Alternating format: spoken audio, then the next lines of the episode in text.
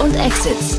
Ja, herzlich willkommen zu Startup Insider Daily. Mein Name ist Jan Thomas und das ist unser Format Investments und Exits. Wie jeden Tag begrüßen wir hier die wichtigsten Investorinnen und Investoren aus Deutschland, aus Österreich oder auch der Schweiz und sprechen mit ihnen über Finanzierungsrunden, über Exits oder über alles, was aus Investorinnen und Investorensicht wichtig sein könnte. Heute bei uns zu Gast ist Martin Janicki von Cavalry Ventures und wir haben uns eine der größeren Runden mal wieder vorgenommen, zumindest für eine Series A, eine stattliche Runde, finde ich, aus Berlin, ein Unternehmen, das im Energiemarkt tätig ist und dort wahrscheinlich ein relativ cleveres Modell gefunden hat. Wir haben es von verschiedensten Seiten beleuchtet, haben da so ein paar offene Fragen noch drin gesehen, die wir aber versuchen werden, auch in den nächsten Tagen vielleicht mit dem Startup selbst zu diskutieren. Wir werden sie auf jeden Fall einladen hier zum Gespräch. Von daher würde ich sagen, heute der erste Teil und dann das Folgegespräch mit dem Startup hoffentlich in Kürze. Hier aber jetzt, wie gesagt, erstmal Martin Janicki von Cavalry Ventures.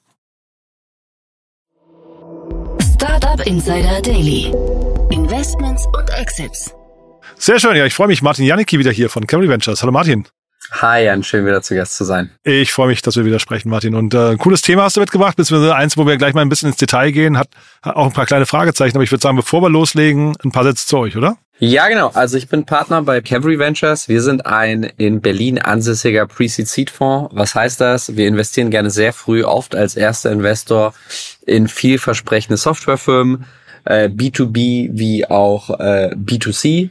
Wir suchen gerne nach Unternehmern, die auf einem Unique Insight entweder aus ihrem bisherigen Berufsleben oder Privatleben so genervt waren von einem Problem und gedacht haben, es muss eine bessere Lösung geben, dass sie sich daran gesetzt haben, die Zukunft zu erfinden oder die Zukunft herbeizuführen. Und diesen Personen versuchen wir mit möglichst deutlich mehr als nur Geld beiseite zu stehen und dafür zu sorgen, dass diese Zukunft auch tatsächlich so geschieht. Ja, finde ich spannend. Heute das Thema ist ja nicht von euch, aber ich frage mich gerade, ob die Gründer hier auch extrem genervt waren von irgendeinem Thema. Ja, das ist eine gute Frage. Das kann ich so nicht nachvollziehen, aber vielleicht kriegst du sie ja zu Gast bei dir in den Podcast. Wir probieren es auf jeden Fall. Und hörst es direkt von ihnen selbst. Aber ich wollte heute über das Thema Enter sprechen, die Company formerly known as Baupal. Und zwar ist das ein Berliner Unternehmen, was gerade eine Finanzierungsrunde bekannt gegeben hat. Und zwar ist es eine knapp 20 Millionen Euro große Series A, welche angeführt wird vom Bestandsinvestor Target Global. Und auch weitere namhafte Fonds haben sich beteiligt, beispielsweise wie COATUE, der amerikanisch-französische Crossover-Fonds, Partech, der französische VC-Fonds, aber auch weiterhin Bestandsinvestoren wie Foundamental und PropTech, die beide PropTech-Spezialisten sind und glaube ich auch schon in der Seed-Runde mit dabei waren, die letzten Sommer stattgefunden hat und knapp 6 Millionen groß war. Das heißt auch hier, ich muss sagen, letztes Jahr eine 6 Millionen Seed-Runde zu raisen im Sommer war nicht einfach. Dieses Jahr eine 20 Millionen Series A zu raisen, ist auch nicht einfach. Das heißt, da scheint gut Zug hinter dem Thema zu sein. Was macht Enter? Enter bietet einen Beratungsservice an für die energieeffiziente Sanierung von Gebäuden. Das heißt, ist man zum Beispiel Eigenheimbesitzer, kann man auf Enter die Parameter der eigenen Immobilie eingeben und dann folglich darauf auch für ein Entgelt die Visite eines Energieberaters beauftragen, der dann einen Sanierungsfahrplan erstellt. Das ist sozusagen das Produkt von Enter. Und dieser Sanierungsfahrplan zeigt einerseits konkret, welche Maßnahmen an der Immobilie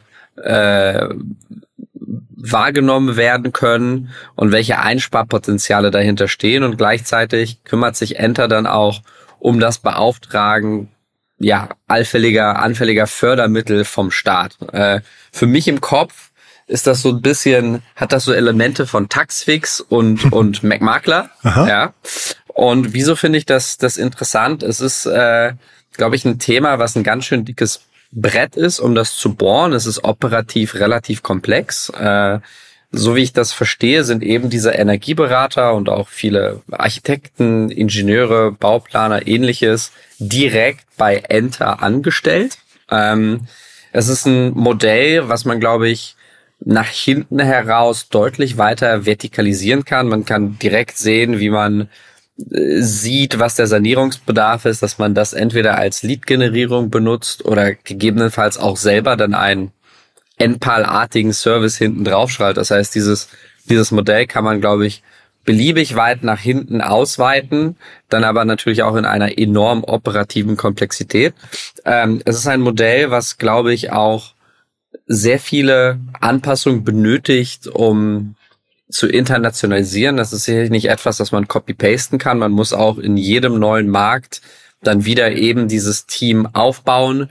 Man hat unterschiedliche Regularien, unterschiedlichen Bedarf. Frage ist auch, wie ist die Situation mit den Fördermitteln in anderen Ländern? Deutschland hat ja bekanntermaßen den zweithöchsten Strompreis der Welt. Die Frage ist da auch irgendwie der Druck da. Ja? Aber die Investoren denken und sicherlich auch wie die Gründer. Und wir haben, wie gesagt, keine tiefergehende Analyse gemacht, was das Thema betrifft. Aber der Megatrend Energiewende und der Markt Deutschland als solches scheinen sehr, sehr groß zu sein, als dass die Investoren sich Stand heute auch wohlfühlen, hier eine wirklich erhebliche Series A Finanzierung auf die Beine zu stellen in einem Thema, was auch möglicherweise erstmal nur in Deutschland aktiv ist. Und das fand ich insbesondere vor dem Hintergrund des aktuellen Marktumfelds interessant. Mhm. Diese Analogie zu McMakler, ich glaube, die kommt auch daher oder ist deswegen passend, weil, glaube ich, einer der Gründer auch von McMakler kommt ursprünglich. Ne? Das heißt, das passt dann irgendwie vom Modell her. Ich habe irgendwie auch an, wir hatten ein Käuferportal gedacht. Das ist irgendwie auch so eine Ecke, finde ich, in der ich das verorten würde. Gerade weil du auch sagst, man kann das beliebig weit vertikalisieren. Das heißt, man kauft einfach den Kunden ein und versucht dann möglichst viel aus der Kundenbeziehung zu machen. Ne? Genau. Ich glaube, hier bei der Immobilie, das ist ja oft das Eigenheim, das größte Asset von einer Familie. Das ist und ich glaube, hier ist Relationship und Trust unglaublich wichtig. Mhm. Es wird spannend zu sehen, ob und inwiefern sich Enter wohlfühlt, diese Kundenbeziehung aus den eigenen Händen zu lassen. Mhm. Und wie eng dieses Partnernetzwerk verknüpft sein muss. Weil ich glaube, hier geht es schon um einzelne Leistungen im sicherlich relevanten 4- bis 5-stelligen Bereich. Enter ist die front-facing Brand. Das heißt, wenn dort irgendein Subunternehmer oder ein Partner, dem das vermittelt wird, dann schlechte Arbeit leistet, wird sich das zwangsläufig auf den Reviews von Enter widerspiegeln. Aber dafür gibt es Lösungen, dafür gibt es Mittel. Es ist sicherlich ein extrem spannendes Modell. Es ist auch wo ich schätze, zumindest auf der reinen B2C-Seite, wenn wir jetzt nicht von Leuten sprechen, die größere Immobilienportfolios verwalten, es eigentlich ein One-Off-Geschäft ist. Hm.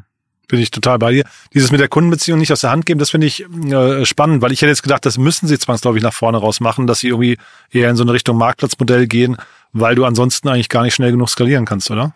Ja, das wird eben das Interessante sein, wie das halt going forward ist. Wenn wir, glaube ich, zurückspulen in das Jahr, sage ich mal, 2015, 16, 17, gab es insbesondere in Europa, aber auch insbesondere in Deutschland eine relativ große Welle an Managed Marketplace Geschäftsmodellen. Mhm. Ja, das waren dann oft, wir vermitteln den Handwerker an dich. Das heißt, du gehst auf unser Portal, du findest den Handwerker und der Handwerker freut sich, weil er nur noch klempern muss oder malen muss und der ganze administrative Aufwand wird zu einem großen Teil auf der Rückseite von dem Marktplatz abgedeckt.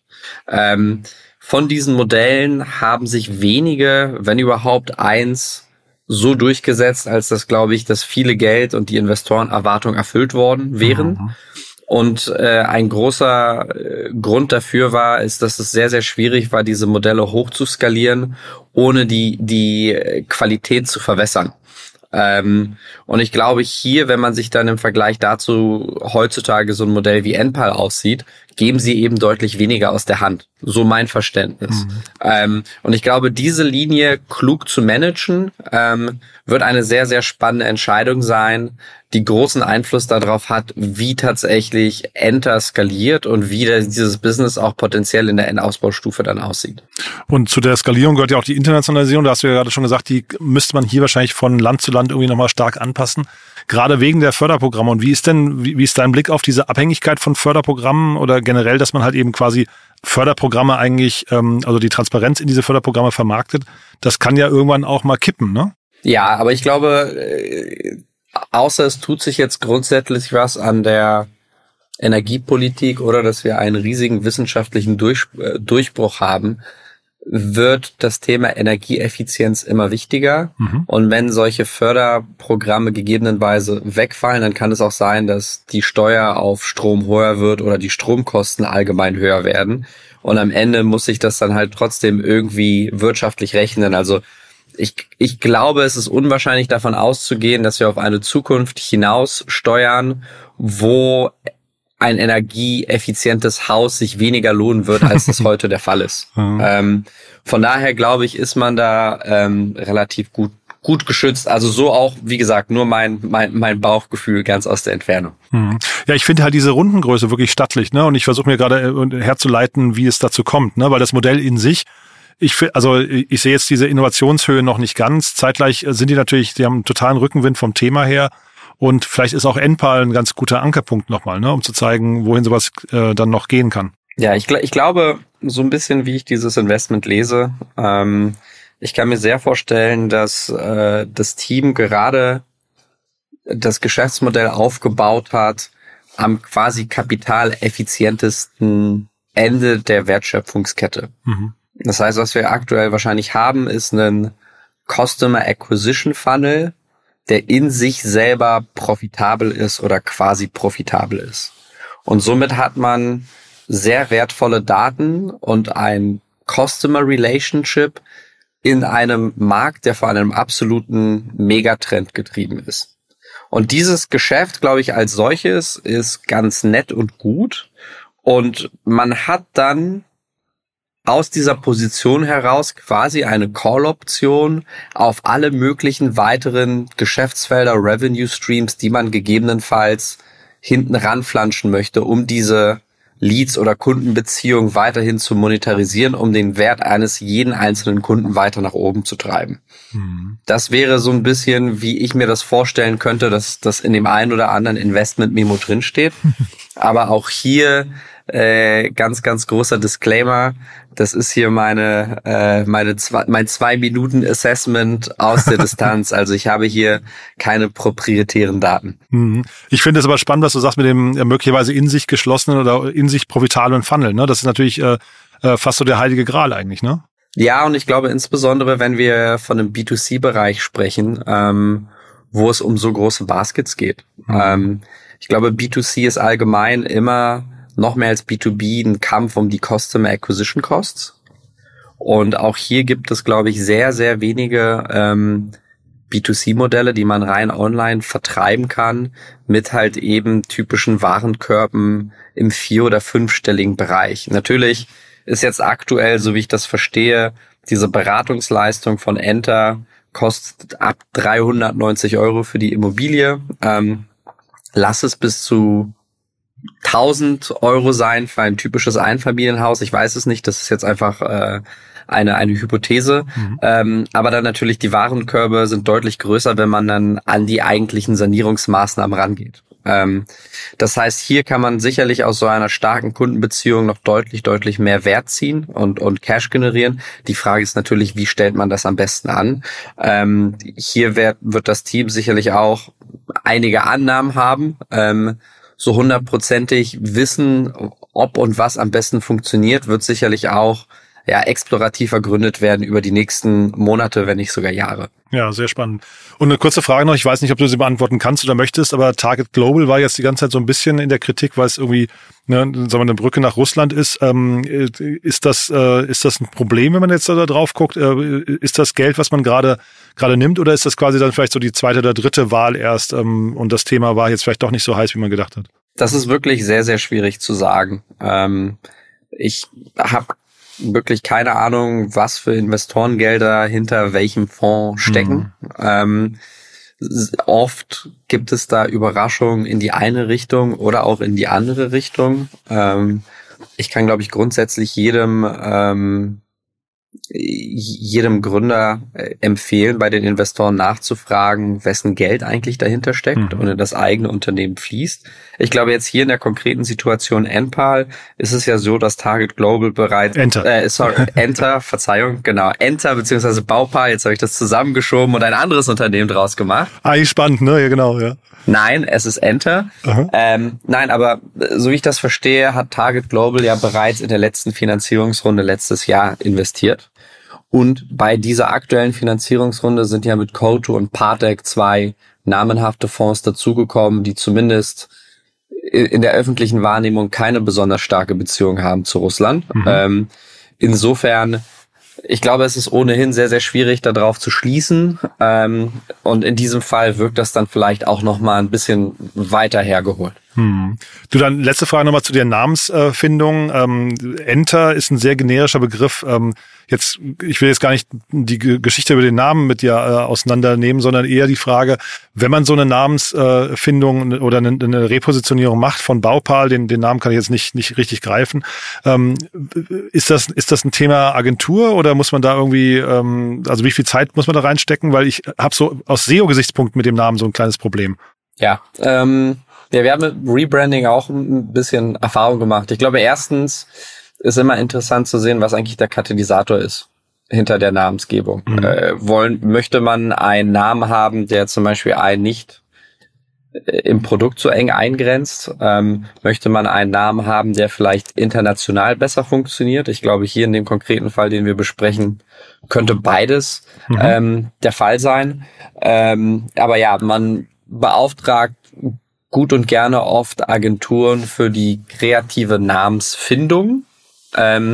Oft hat man ja schon einen anderen Namen im Kopf und nimmt dann gegebenenfalls einen Berater beiseite, um cross zu checken, dass man dann nicht einen Namen hat, der vielleicht in einer anderen Geografie oder allgemein mit einer, sage ich mal, Bedeutung aufgeladen ist, die man nicht beabsichtigt hat.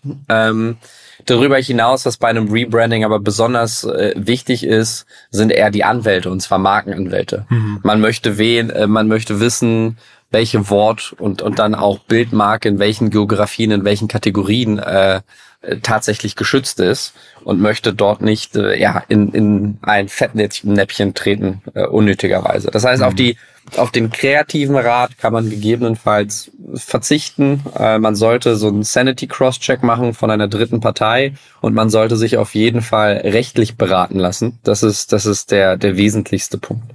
Und SEO hatte ich jetzt gerade angeführt, das ist dann wahrscheinlich gar nicht so relevant, wenn ich dir gerade zuhöre, weil ich hätte jetzt gesagt, dass mit einem generischen Begriff ist man dann quasi zwangsläufig auf AdWords oder auf irgendwelche anderen begleitenden Maßnahmen muss man sich drauf konzentrieren, ne? Ja, das wird sich am Ende zeigen. Also aus SEO-Sicht ist das nicht der intuitivste Name, aber ich glaube, wenn man jetzt Enter-Sanierung eingibt oder das Enter noch mit einem anderen Begriff paart, dann funktioniert das schon wieder. Ich weiß es ganz ehrlich nicht. Okay. Das ist also, wie gesagt, war auch nur so, weil es bei mir da noch ein bisschen geklemmt hat, aber ich finde den Namen cool. Also ich wollte jetzt gar nichts gegen den Namen sagen, es war einfach nur so ein paar kleine Fragezeichen noch dran. Nein, der Name ist cool, ja. Das Logo ist schick. Mhm.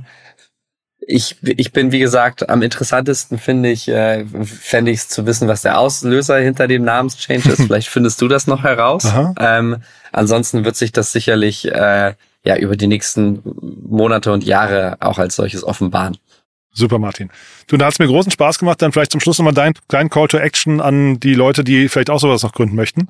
Ja, genau. Also wenn ihr Gründer seid, wenn ihr ein Software-Internet-datengetriebenes Geschäftsmodell habt und nach einem ersten Investor sucht, wir investieren typischerweise Tickets ab einer halben Million und führen gerne Runden an, all the way bis zu 3-4 Millionen initialen Investments, dann meldet euch gerne bei uns. Wir haben ein Formular auf der Website, wo ihr mit 3 Klicks euer Deck schicken könnt und wir geben uns wirklich sehr viel Mühe, umgehend zu antworten und zugänglich zu sein. Sehr cool, Martin. Du, dann lieben Dank, dass du da warst und ich würde sagen, bis zum nächsten Mal. Danke dir, Jan. Bis dann. Bis dahin. Ciao. Startup Insider Daily, Investments und Exits. Der tägliche Dialog mit Experten aus der VC-Szene. Ja, das war Martin Janicki von Cavalry Ventures und das war unsere Analyse zum Startup Enter aus Berlin. Ja, ihr habt es mitbekommen, ein spannendes Unternehmen, ein möglicherweise sehr, sehr cleveres Geschäftsmodell. Wir haben ja ein paar kleine Fragezeichen dran gemacht, aber wir werden versuchen, die mit dem Startup, wie gerade schon angekündigt, dann noch hier im Podcast zu besprechen. Wir werden die auf jeden Fall einladen und dann, wie gesagt, nochmal ein paar Fragen adressieren.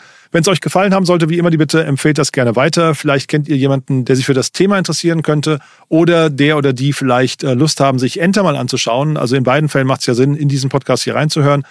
Ja, und ansonsten der kurze Hinweis wie immer auf unseren neuen Newsletter. Ihr habt es ja wahrscheinlich mitbekommen. Wir flankieren dieses Format Investments und Exits jetzt mit einem eigenen Newsletter. Den könnt ihr kostenlos abonnieren auf unserer neuen Plattform www.startupinsider.de und dann einfach auf den Bereich Newsletter klicken. Und da findet ihr zum einen den Investment- und Exit-Newsletter, aber ihr findet dort auch unseren täglichen Newsletter.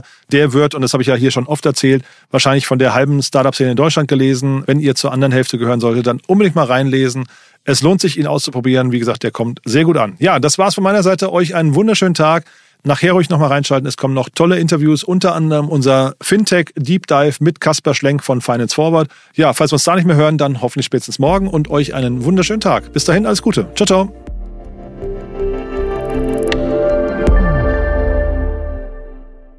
Transparenzhinweis. Der heutige Gast steht mit Startup Insider in einer direkten oder indirekten wirtschaftlichen Beziehung. Unsere Statuten sehen vor, dass diese Beziehung unsere Neutralität und Objektivität nicht beeinflusst. Eine Übersicht unserer Kunden und Partner findet man auf www.startupinsider.de/Kunden. Eine Übersicht unserer Gesellschafter findet man auf www.startupinsider.de/Gesellschafter.